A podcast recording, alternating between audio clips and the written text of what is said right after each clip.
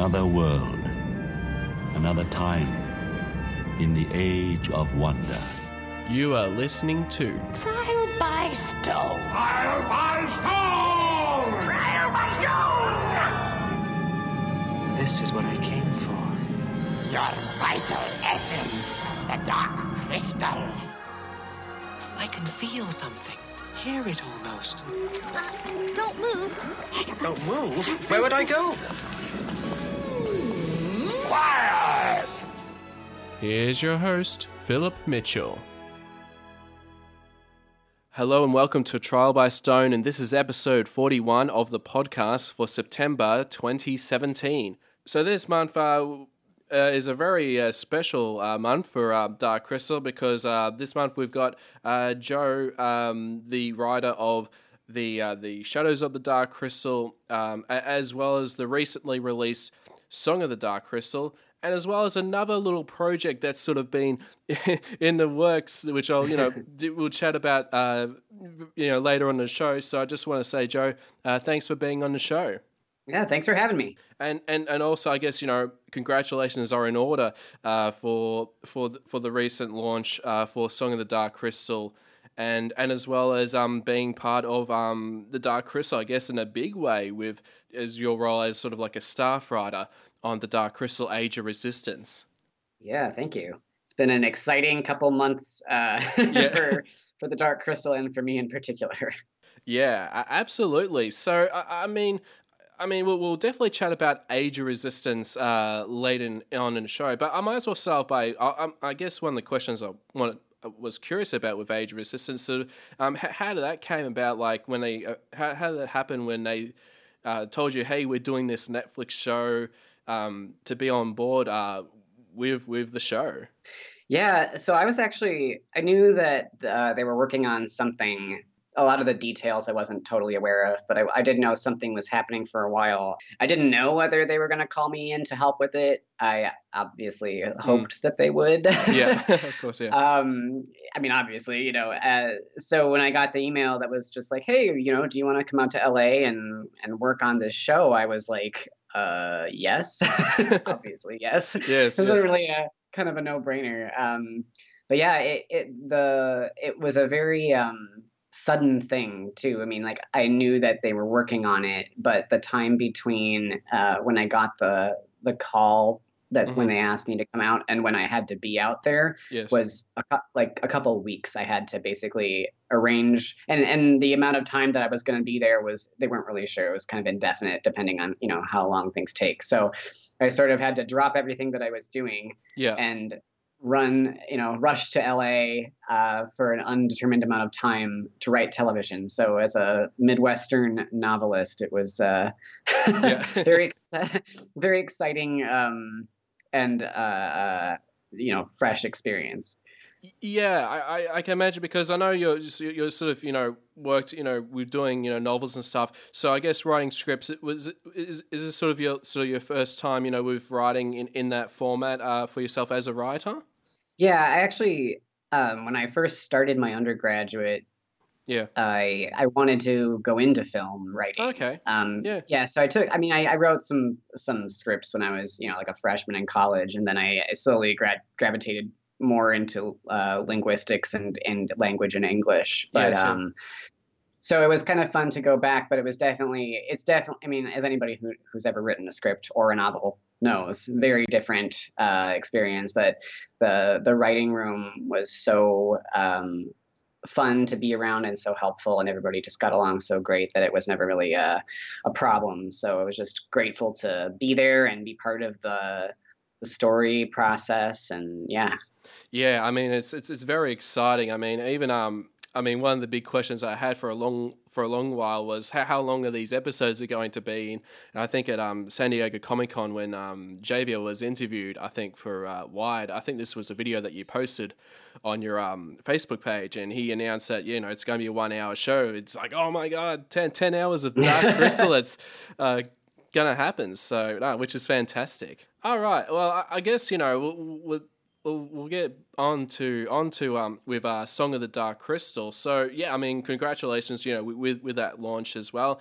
And how's sort of the reaction been so far with the Song of the Dark Crystal? So the book came out July 18th. We had a little launch party in Minneapolis. It wasn't little.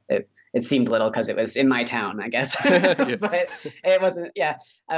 Actually, we had the launch party was at Wild Rumpus Books, which was Publishers Weekly's bookstore of the year, actually. So that was pretty cool. And it's a really cool little store. Nice. They have a lot of bookstore pets that are there. So there's cats, chickens, and that's cool. Stuff like that. Yeah. It was really fun. Some people drove out a couple hours to come to the reading. We did a reading, signed some books. And then so far, I mean, it hasn't been too long. So I haven't been sent any, I want to say formal reviews, but so far as I can tell from people messaging me on Facebook and writing me emails, they've all seemed pretty happy with it. And so, you know, that's as much as I can really ask for as a writer who's working on something that already has such a loyal fan base. Yeah, absolutely. I mean, I really enjoyed this story myself. I thought it was kind of, you know, a fun sort of adventure with all these different characters that are being, you know, incorporated into the story. And so I mean, I really enjoyed the Song of the Dark Crystal. Thank you for you know for writing it, and I really. Yeah, good. I'm glad you enjoyed it. I remember, I think in an earlier interview, you were mentioning about how you liked Kylan and sort of how he's the song teller. So I was interested to see kind of how you felt about how the story ended up. Yeah, I definitely did. He actually had a much bigger role in Song of the Dark Crystal, a very big part. So yeah, I think I really enjoyed sort of. His arc, you know, from the very first book, you know, he's sort of, you know, sort of the shy, sort of. I know I saw him as a shy, quiet, you know, he wasn't a strong person, right. And sort of, you know, over time he was able to sort of step up the plate, I guess, in a way. Yeah. And I really like that, and so I'm very excited to see, you know, the further adventures of Kylan and of course all the other characters of Naya and you know you got some new characters with Amory the Groton Gelfling and I'm just trying to think. So I guess one of the questions I know Blaine Garrett has got me a couple of questions which is something I'm sort of really curious about. I know this is part of, you know, a series of books. Is there a term that you're sort of being referring to these books? Are they the Shadows series, or is it simply sort of like the Dark Crystal novel series? Yeah. Yeah, I mean, that was a conversation that we had early on that never really had a conclusion. I think right now they're filed in like Amazon and Barnes and Noble as the Dark Crystal series, which isn't. Yes. Yeah. I mean, I guess that's true, but it's not the Dark Crystal series. It's the Dark Crystal young adult novels. Yes, yeah. But I think that as far as marketing goes, like the people that kind of shelve young adult don't really also shelve. You know, they're not a comic book store. It's gotten to the. It's kind of confusing. I don't have an answer. No, definitely an answer. Nah. Oh no. It was just It has been one of those things. I think in previous episodes, like with the roundtable shows, where we sort of discuss about the books, and I think that sort of popped up. I think in one of the episodes, and I think it's just sort of a general thing. Yeah, where we refer to them as the Shadows series, or they got a new name, or I don't know, maybe Shadows of the Song of the of the Dark Crystal. Yeah. For like Game of Thrones, we have Song of Ice and Fire for the books. Yeah, I think for originally I pitched the kind of the phrase the Great Gathering, but it never got officially put on anything. So okay, yeah. So if I say that's just my pet name for it. Yeah. Gotcha, yeah. And I guess, you know, for any new listeners that are, you know, new to the show, that are listening to this episode for the first time, I might as well ask you just, you know, what the synopsis is with Song of the Dark Crystal. Shadows, the first book, kind of covers the inciting event when the Gelfling first discover what the Skeksis are doing. Song of the Dark Crystal takes place, it starts, I want to say, like 5 minutes after Shadows ends. Yes, Really no time has passed. And it takes place, it's from Kylan's point of view this time, and it kind of follows the story of them learning more about what they have discovered and sort of unpacking what the implications are in a greater sense. Mm-hmm. And then also it focuses on the main theme that everybody has something special that they can bring toward fighting the Skeksis in a way. And that, you know, it's not always about being able to fight or, you know, wield a sword or something like that. So it's about the fact that when it comes to standing up to the Skeksis and what they're doing, everybody is going to have a part to play, even if that's something that maybe they don't think that that's a skill that they have within them already. Yes. It is. Yeah. Yeah, absolutely. And I think, you know, I mean, because this is, you know, this episode's coming out a little bit later, that, you know, I think we could probably go into little spoilers here and there. So for any people that, you know, haven't read the book, that we're going to get into. Yes. if you want to listen any further and you haven't read Shadows or Song of the Dark Crystal, I recommend, pause this show and check out those books, give them a read and continue on with listening to the episode. So I just want to give the listeners a bit of a warning, you know, just in case. But I think there'll be quite a few listeners out there who have read these books that'll be interested in knowing more about with Song of the Dark Crystal. Sure. Yeah, so I might just, you know, put some questions. I mean, there was one question that just sort of, I know it's probably a bit out there. It's actually to do with Ryan's brother. So mm-hmm. His name's Tim Try. So was that sort of like a... I sort of got that as a reference to either like Tim 3, like AKA Time, when you Actually, it's a little bit more mundane than that. Originally, yeah. he had a different name, and then the Henson Company asked me to come up with something more. What did they say? Timely, enlightened, maybe. Yeah. It was just more like, can we come up with something a little bit better for him? So my wife's brother's name is Tim, so it was his birthday about the time I was writing it, so it's a little bit more boring than something profound like because when I saw the name, you know, Tim Try, and then, you know, mm-hmm. I was thinking Try is 3, Tim 3, you switch the 3, it's an E, mm-hmm. it's time. It. I'll tell people that's what I was thinking in later interviews. So I mean, are you able to delve in what was his original name? What you originally came up with? You know, I don't even remember. I think it started with a Y.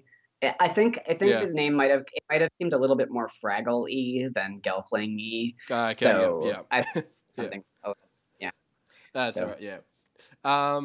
And so, yeah, I mean, that was just one of those, you know, random things that sort of popped in my mind as I was writing the notes with the book. So, I mean, and probably the one thing that I really loved about with Song of the Dark Crystal was you incorporate a lot of elements from creation myths with Gyr, the song teller, the mm-hmm. and with Ronip's book as well.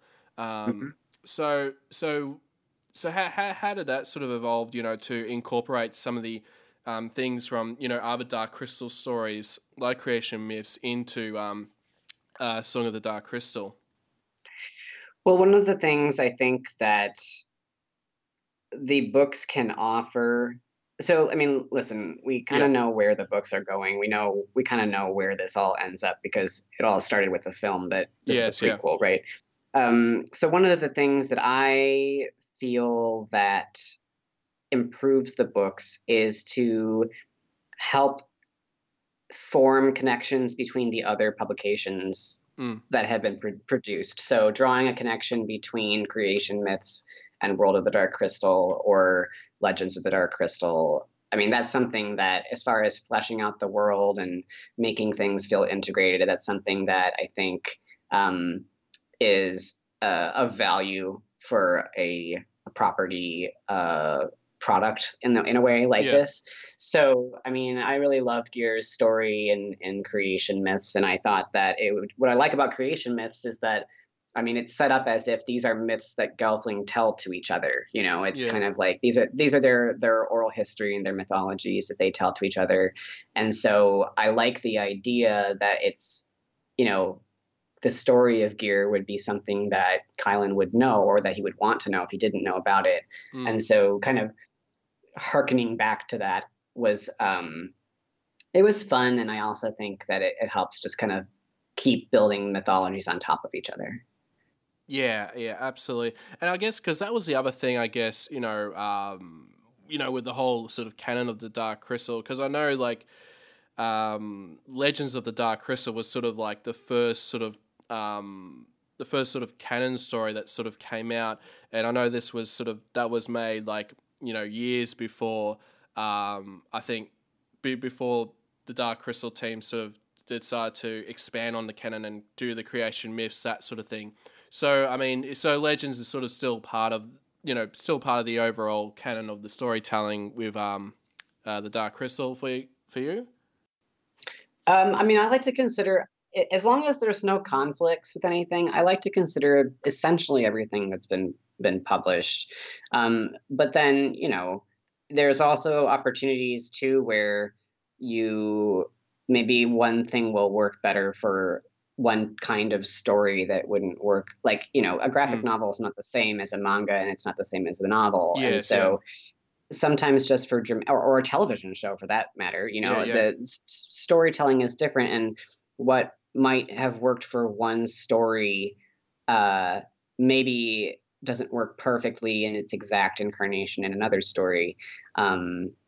So there's always, you know, room for, I think, an interpretation in some ways, if that makes sense. Yeah, absolutely. I mean, Star Wars is sort of another example how they've been, you know, incorporating, you know, all the stories from the books. I mean, very recently, you know, with all the comics and the books and the TV shows and the movies into this one sort of universe. And I think, I think that's a fair point that, I mean, with, you know, that for each medium, there is sort of a different kind of way to telling stories within the different mediums, and that, you know, if they ever cross over, they can, you know, be interpreted in different ways, but not, you know, not get too, I guess, conflicted or, you know, conflicting issues, story issues, I guess. I mean, Right. And I mean, the other thing is that canon is incredibly important, right? Especially in fantasy, where you have people who, not people who, but like, it's a beloved world that for all intents and purposes is real. And canon is very important in making sure that the backbone of the world stays intact, and that the integrity of it stays intact. I think the place where it gets very fragile is when you're trying to tell a story that has to be self-contained, and you have to assume that the person who is reading it or watching it for the first time may not have read anything else. They might not have They might not know about anything else. They might. There are people who have read Shadows of the Dark Crystal who haven't seen the film Dark Crystal. And so, in order to create a complete story, it takes a lot of finesse and care, and sometimes creativity. To create a story that makes sense for somebody who might not know why things are a certain way, or, you know, why a character might not have ever, you know, take, for example, there's a problem, right? And maybe a character story could, maybe on Earth they would solve a problem in an obvious way, but in, you know, on Thra that way is impossible. And so you have to explain to the reader, you know, so there's places where canon and practical storytelling can come into conflict. And I think one of the greatest challenges in working on a multi-author property like the Dark Crystal is in kind of balancing that, I want to say dichotomy. It's not really a dichotomy, but those two things, you have one in either hand and you have to figure out what's the best way to tell this story. Yeah, because I vaguely remember, from the interview with Javier on the Wired video, and he sort of described about how sort of with the Gelflings that they're not humans, so it's sort of a challenge to try and to write the Gelflings in a way that's a bit alien, but at the same time had to be sort of relatable, I guess, to the listener or to the reader or to the viewer. Exactly. Yeah. Well, and at visual mediums like film, for example, you can just create a creature and then show it to somebody, and then they see it for what it is, and there it is. Yes. In a medium that's almost purely written, like a novel, you have to use some kind of word to describe this alien thing, right? Yes, yeah. And so even by being limited by language, there's a certain limitation where I can't, I want to describe a creature that, this is a good example, but in song, spiders play a large role, as they do. Yes. But in my mind, these aren't like 8-legged, earth spiders. It was just sort of shorthand for this creature. But we went back and forth with like, well, how do we describe this creature, this race on Thra? Yeah. It's like a spider, but it's not really a spider. Do we just call them spiders? Do we make up a new word? Eventually, after a lot of back and forth, this is kind of what we came up with. But it's a challenge all on its own to write about, like Javi said, this alien world that's not human, that's not Earth, and it's supposed to be very different. Yeah, and I guess, you're speaking about like how, with people that have been reintroduced or being introduced for the first time with Shadows and probably even with Song, I would imagine that there would be quite a few, readers, getting that book for the first time. And I think what was great, I guess, you did have that sort of recap at the start of the second book that was sort of enough that I reckon if they were like, there was a previous story to it. I'll check out that previous adventure. And I guess, that's the thing now, I guess, with Age of Resistance that, with that shown away, that's going to potentially bring in new audiences, new people into the Dark Crystal. So, I can understand sort of the challenges of, accommodating, for new people, as well as, giving, a little something for the fans here and there. So, exactly. Yeah, and that's what I loved, having, Ronip's books and Gyr's story, incorporated. So, I really enjoyed that. And, and so I'm just trying to think, like, I know in, Chapter 10 with Aughra, I liked her. There was this little bit of dialogue that sort of when she's talking about how many Gelflings there's the Drenchen and the Silverling and the Spriton and she says 3 out of 7 ain't bad. It's still soon. Where are the others? It feels like that she's sort of referring to sort of the future, but does she? Is it like able to foretell the future, or she can foretell something but doesn't understand what it could mean? Or I'm really curious about your thoughts on that. Yeah, so one of the things that happens when you're writing for a property that has multiple ongoing other parallel projects happening at the same time is that you have to kind of write in a way that can be interpreted broadly and then wrapped up at a later time. So my interpretation of Aughra is that she has access to maybe various divination abilities, whether that's astronomical or whether that is communing with Thra or speaking to the crystal or through whatever means. I believe that Aughra is so wise that she can she can guess where things are going just because of the breadth of her experience. Yeah. And I think that also, though, she doesn't, I mean, she's also in a lot of ways mortal. She is not, you know, omniscient. And so when she thinks that she knows what's happening, she probably gets very attached to what she thinks is happening, but it may not always be exactly what she thinks is happening, if that makes sense. Yeah, I mean, I guess, like, I mean, she knew about when the next great conjunction was going to happen. So I guess, yeah, you know, in that astronomical perspective, like, she knows of, you know, things like that. But, yeah, it was just a really, just sort of interesting thing that I sort of, was really curious about. And I guess I think we'll probably get more into this spoiler territory because I mean I think this was probably one of the big most sort of I felt very unexpected moment to happen in the book with the transformation of Tavra. Yeah. So with Tavra, basically the spider was controlling her lifeless body. The spider's name was Krychok. Is that how? Yes. Yeah, Krychok. And so basically, you know, Kylan grabs the spider. You know, they find out that the spider's been controlling Tavra the whole time during the events of the second book. Grabs the spider, squeezes its body, puts it on Tavra's lifeless forehead, and performs a dream etching, sort of dream stitching, to transform. I guess it's more transferring the mind of Tavra to the body of the spider.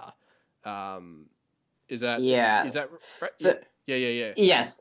So it's I'm going to the science of this magic will be relevant later. Okay. The idea is that Kylan's ability is to attach a dream to a physical object. And so the idea I think that I'm hoping to unpack later is that he has attached the dream of Tavra in a way, her essence or his memory of her onto the spider's body. Then there's always the interesting question too, is that really Tavra or is it just Kylan's memory of her or his dream of her? But that will be explored later. So it's, I wanted to go somewhere a little weird, I think. You know, and a bit extreme too. But there's other reasons as well that are just that is setting up things for books 3 and 4 as well. Yeah. Whereas you know, in the second book, it's just sort of in the scope of the positioning of the spider race. Mm-hmm. Kind of again in relation to the Skeksis and the Gelfling. Yeah, I mean that was one of those things. You know, when I was reading the book and I got up to that moment, I'm like, what is going on here? You know? And I mean that's probably what you want all of readers to be like, you know, because it was really out there. And I think I guess the thing, you know, with I probably more, you know, with fans of the Dark Crystal, how, you know, we don't really see much, you know, magic element you know, in the Dark Crystal film, and I know, you know, with the books that, you know, you've been introducing it, you know, through you know, Vilali, with, you know, I mean the first sort of book was sort of more about the healing powers, and so incorporating this, you know, this dream etching, dream stitching magic that Kylan uses to make it all work. So I guess you know, you sort of went quite a bit of it. That of course that magic, you know, with the Gelflings, that's something that we'll probably see much later on down the track or in future books and whatnot. And I think with the magic, one of the things was that there was a request for some of that sort of magical aspect, but nobody wanted, you know, quite a Harry Potter level of wand waving and you know, stuff like that. But I do think that these sort of innate abilities and how they relate to Gelfling culture is intriguing to me, as well as it has a rich storytelling, opportunity far as how those abilities might transfer to when they get drained of their essence. What happens? How does it benefit this? You know, it's one of those little things from the original darkcrystal.com website that kind of piqued my interest, which was that the Skeksis believed that the essences of the different Gelfling clans had different inherent properties, like different flavors, kind of, and so that's kind of where that came from. Was just sort of like, well, I wonder why. Like, is it just a benefit to Skeksis, or do these abilities also benefit the Gelfling in some way? And how would that change their culture? And how would that change how their culture was built? It was an interesting question. Yeah, absolutely. Yeah. So, I mean, that was sort of one of those moments. Yeah. It was very, very unexpected, but it's fun. I hope you weren't expecting it. No, I wasn't expecting it. And I mean, that's the thing. Cause, I mean, now, that in a way, knowing about this, and now I kind of want to reread it again, because there was quite a few references, to the spiders and, what Tavra, was like, in that, she wasn't herself that whole time, to get that sort of, point of view. And I mean, like, when I was reading the book and, I wanted to know more of Tavra's story about, how she escaped and stuff, and, she sort of briefed over it. I'm like, oh, okay. It's a bit of a bummer. And then reading, later in the book, I'm like, oh, okay, so that's why. So, because it was a spider. Yeah. And I'm planning to hopefully get into that a little bit more and hash out not too many details, because we can kind of put together pieces. But Tavra's one of my favorites, so I'll definitely take any opportunity to give her more intrigue, I guess. Yeah, yeah. So no, they're very exciting to see. Yeah, see her story about, as a spider, and what all, the moment when they reached to Hurrah, and what their reactions are going to be like, and all that kind of stuff. Right. So, yeah. And this is something that sort of, I was chatting to Ethan, from the Dream Fasting group, chatting about the Dark Crystal, with Song of the Dark Crystal. And he actually spotted something that only sort of the hardcore fan might have picked this up. There was an Easter egg that in chapter 18, as I think it was described as the siphon charms of Zale. So this is something I know you you know about this, and so I'm just trying to think. And this was sort of a reference to one of the short stories from the Dark Crystal. Author Quest. So I just want to know, what was like to, adding those little tributes and all that. Yeah. I mean, listen, that's my favorite stuff to read as a reader, when you're reading it and you're like, oh, that writer was in New York at that time and saw that weird thing happen, and then they wrote it and they put it in this book. I love that stuff. Yeah. And, Nancy, so basically here's the backstory is Nancy Gray, who has been on the podcast several times, I believe. She was a finalist in the Author Quest, the original call for submissions, and one of her main characters' name was Zale, and he was a Siphon. So when I was writing about the Tomb of Relics, where the characters in Song of the Dark Crystal go, it's this place where it's just full of junk, basically. It's just a lot of old... I mean, they're artifacts, right? Yes, yeah. It's kind of like a hoarder closet. But... I was just like, I want to list off a bunch of stuff, and I messaged Nancy and I was like, is it okay if I, pop a reference to Zale in there? And she was like, oh, I would love that. Please do. So I just dropped that in there, as a little tribute to her story and her characters. So that was, it's just fun to do. Yeah, no, that was awesome. I mean, like, I must admit, like, I've been really meaning to read all these other short stories from that Author Quest. So now that, it was pointed out to me, I'm still like, all right, now I've got to go back and, just read her story as well as all the other stories as well. So no, which is kind of good fun.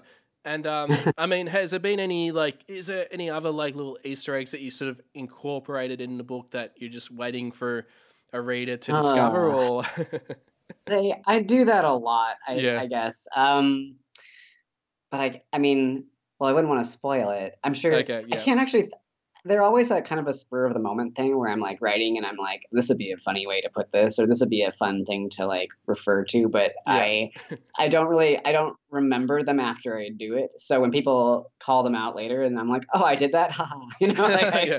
I don't, there's some more relevant ones. The references to Ronip obviously are pretty straight. Yeah. It's not really an Easter egg, but there was a, Aughra has a pretty minor role in Song of the Dark Crystal. And so what I wanted to do was really stage her in her relationship to the Gelfling people, which is that, she's in her orrery, she is doing her own thing. They don't even know kind of if she still exists. She's sort of a legend. She hasn't really, and now that the Gelfling are in this time of need, they go to her for help and she doesn't really seem to help them. And there is a moment in Creation Myths that's a little similar, which is that Ronip goes to Aughra and he says, "We got to get rid of the Skeksis," and she's like, And I think that I don't intend to bring Ronip into the story, but I think that moment, there's a really interesting, relationship between Aughra and Ronip, and I know that there's some controversy about his existence in the fandom, and but at the same time, whether or not it's Ronip or just the idea of what is it like when you go to someone who you think is going to help you and should help you, that you trust, and what happens when they just don't give you the help that you especially in a young adult book, right? There's always this theme of I can turn to my mentors for help. But there's always a moment where you turn to your mentor and they're like, "I can't help you. You have to do it. Yeah, you got to grow up." So anyway, this is a roundabout way of saying, when I try to drop things into stories that are Easter eggs or references to the existing canon or other things, I try to do it in a way that's either reinforces the story I'm trying to tell or is kind of more like an Easter egg where it's sort of just slipped in there, for people who know what's going on, they get an extra kick out of it. Yeah, I mean, I really got a kick out of it, and I love Ronip as a character. I know about the controversy with him, but no, because that was the thing, going back with Creation Myths, and I think with Volume 3, because that book sort of came out a very long time. Of course, this is way before Shadows, you being on board with Shadows of the Dark Crystal, and I know that took a very long time for the third volume to come out, and I think we all had lots of different ideas, and I think once we sort of got that story, that it was sort of more of a side story of, a Ronip only sort of story, that it was that was a bit in a bit of a different direction. But from the end of it, I guess it sort of opened up more story possibilities, that originally, I would have thought that the third volume would have just wrapped everything up in a neat little package sort of thing and sort of wrapped it all up. But because it sort of ended the way it did, it sort of opened a lot more story possibilities. And, I would love to see, if Ronip ever does come back. I know last time we saw him, he was, out with the Macrax on a very long journey, and doesn't seem like he's going to come back. But I always hold out just that little bit of hope, If there's one thing that people who work on licensed products know, never wrap up a story, right? No, just a tiny bit open. Yeah. It's your job to make sure that for every project you finish, 5 more could be written, because of questions that you asked and didn't answer. So So I know I'm just trying to think. So overall, with Song of the Dark Crystal, really enjoyed it, and I'm really looking forward to the further adventures of, you know, with books 3 and 4. So I guess, I mean, that was one of the questions, I think, probably ever since the announcement with Age of Resistance is how the, like, has the book sort of made an effect on, now that this Netflix series is happening, whether, you know, whether with future stories that you be incorporating things from Age of Resistance or having some, you know, kind of connective tissue between the books and the TV show, or will it be, yeah. Well, I mean, it's the same that goes for kind of all of the other publications in the family of Dark Crystal extended universe, which, I mean, everything that's, you know, not the film.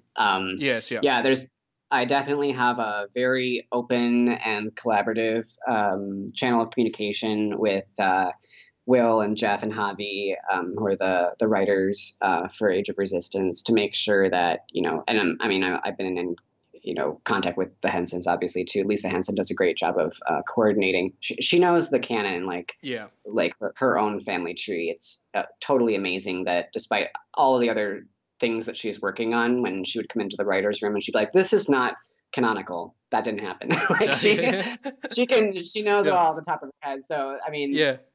Because the communication is so strong and because everybody is so committed to making sure that everything fits together properly, you know, I think that the communication between all the different projects is a very easy one in a way, I guess, just because we all, like, if I'm writing something and I'm like, oh, is this going to, you know, affect that? You know, I can just send an email and get an answer really quick. So it's like a living creature. We're all tending this garden and we have different plots in it. And, but we kind of share the same space, and, luckily everybody, I think, works really well together. And as far as I can tell, no, that's great. I'm not in LA anymore, so. Yeah. But, all on the same page. Yeah. Right. Yeah. So, I mean, I guess that's kind of a big answer, but I mean, the small answer is that, you know, it all affects each other, and everything affects each other. Everything affects everything else. And, and ultimately it really just improves every individual project within the family as well, too. So, you know, it's been a really, It actually, in a lot of ways, it kind of shoulders some of the pressure from me too, just because now I've got other people that I can ask, you know, like, what do you think about this? Or, oh, you know, or what about this direction? What do you think? You know, and to be able to work with more of a team, I mean, is really helpful in a world that is so rich and has so many questions unanswered. Yes, yeah, and I guess, I mean, that was sort of the good thing, you know, that. Books 3 and 4 are still happening, because that was sort of the other thing, I think, early on, whether how much of an impact the book series would have with Age of Resistance, whether, you know, whether the story is going to wrap up a lot early to, you know, to you know, get to the Age of Resistance, and or, you know, whether the stories had to be changed quite a bit from your, you know, original ideas, I guess, you know, with the 4-book plan series, you know, there was like any drastic changes that had to be made to sort of accommodate that. But it seems like, you know, that all is good with that. Yeah, I mean, as far as I know, the next 2 books are still happening. Yeah. So if they've been canceled, I'll be the last one to know, probably. So. Yeah. No. That's not true. No. So no, which is great to hear. Yeah. So I mean. So at the moment, has there been any updates with, I guess, you know, with the next book of as part of the young adult, the Dark Crystal series of books that I know, so you're able to announce it at the moment, or is it still? Well, right now, it's in the outline phase. So I'm working on. I'm an outliner, and when you do work for, you know, a property like this, where a lot of people get to look at what you're planning to make sure that it all fits in and everything. All of these other previous books have been written based on an outline that was approved. So I'm in the process right now of working with Penguin and working on the outline to make sure that, you know, we have a solid trajectory. And I'm also writing the outlines for 3 and 4 at the same time because, you know, it's going to be the wrap up for the book series, and I'll make sure that we tie up most of the loose ends. And so that's where that's at right now. And you know, publishing is a slow moving, unstoppable train, but so hopefully, you know, we didn't have any announcements really at Comic-Con this year. No. The book just come out. I know that last year we were able to announce the title for book 2, but yeah, that is actually the titles for 3 and 4 are part of the outline, and so that's all being kind of processed right now. But yeah, once the outlines kind of go through their due process, hoping to start writing both of the books at the same time to make sure, not at the same time, one after the other, but yeah, you know. Yeah, just close to each other. Yeah. To make sure that everything makes sense. You just have like 2 different laptops, you know, have one for book 3 and book 4. Hand on one. Yeah. Exactly. Like those, yeah. That would be really cool if I could do that. But yeah, hopefully as soon as everything is sort of, you know, solidified, we'll be able to make an announcement about at least a title, you know, and kind of some of that information would be very exciting to share. Yeah, that is awesome. So yeah, I mean, I'm very excited, you know, for the future of the Dark Crystal. I mean, so much is happening, you know, with Dark Crystal now, you know, not only with your book series, but also with the Age of Resistance. That's really changed things in a big way. I mean, you know, for not only for Dark Crystal fans, but also, you know, for this podcast in a way that that, you know, for with our shows that we'll be discussing so much about all the news and updates with Age of Resistance. So there is a lot to look forward to. There is, and what's really cool about it is that, like, because the publications for Dark Crystal have been, you know, they go back a long time, and so there's been a lot of people who have been following along since 1982. And yeah, the fact that people who are discovering the Dark Crystal right now are able to, you know, whether they come in because they read the manga or because they read the books, that they can go online and find, I mean, a place where people are still talking every day about this thing that they've just discovered, I think is really cool. As long as it's a welcome environment where everybody can share what's happening, and it's really cool. And I think that, you know, especially since I'm writing for young people, I'm writing for ages, you know, 15 to 18 roughly. Yeah. To know that, I mean, these people were not, the movie came out before they were born. And so a lot of them don't even know that it was a movie. And when they, you know, when they fall in love with a book and then they go online to see what's going on with the Dark Crystal, and they find this sort of treasure trove of stuff that they get to now go and experience, is really cool. And so I think that, you know, fandom in a way is the lifeblood of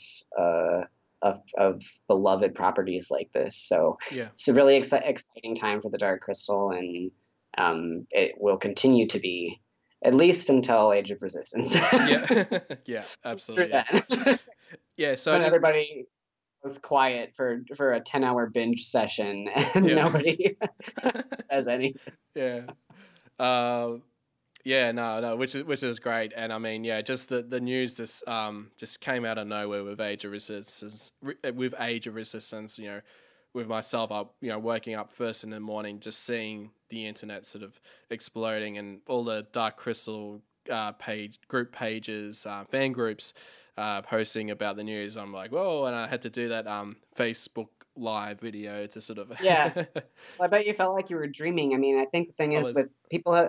been waiting for the sequel movie, you know, for so long. Yes, yeah, me too. So long that you know, you kind of expect the announcement to be, oh, it's going to be a prequel movie instead, you know. Yes, yeah. And then when it's like, no, it's not just going to be a prequel movie, it's going to be on, you know, Netflix, and it's going to be a TV series. You're like, wait, am I dreaming this, or is this happening? and because I mean, for myself, like, you know, I must admit, like, I mean, like, you know, I was really looking forward to, you know, with your books and of course with with Power of the Dark Crystal being instead adapted to comic books, but I was sort of, you know, thinking, you know, what will be the next thing for the Dark Crystal. Right. And so with, you know, going to the television medium, to that visual medium, I guess, aspect is very exciting. So to hear and just can't wait. So I just want to say, Joe, just thank you so much for being on the show. How can listeners want to know more about you and your work, and how can people find you? Yeah, so I'm pretty active on Facebook. You can just search J.M. Lee. Song of the Dark Crystal just came out July 18th. It's available pretty much wherever books are sold. And otherwise, I'm on Twitter and on Instagram with the handle Joeyverse, Joeyverse. And otherwise, just, hanging out on the internet. Yeah, awesome. Seeing what's going on. Yeah. Excellent. Thank you so much. Yeah, thank you for having me. You've already taken too long, Gelfling. Hurry! At last the crystal calls. It is time. Time to return to the castle. The crystal calls! To the crystal chamber! Well, that's all the time I have for this month's Trial by Stone. Special thanks to Joe for being this month's guest. If you'd like to get in contact with the show, you can do so at darkcrystalpodcast@gmail.com. You can like us on Facebook at facebook.com/darkcrystalpodcast, or follow us on Twitter at darkcrystalpod. I hope you all enjoyed the show and come back next month for more Trial by Stone.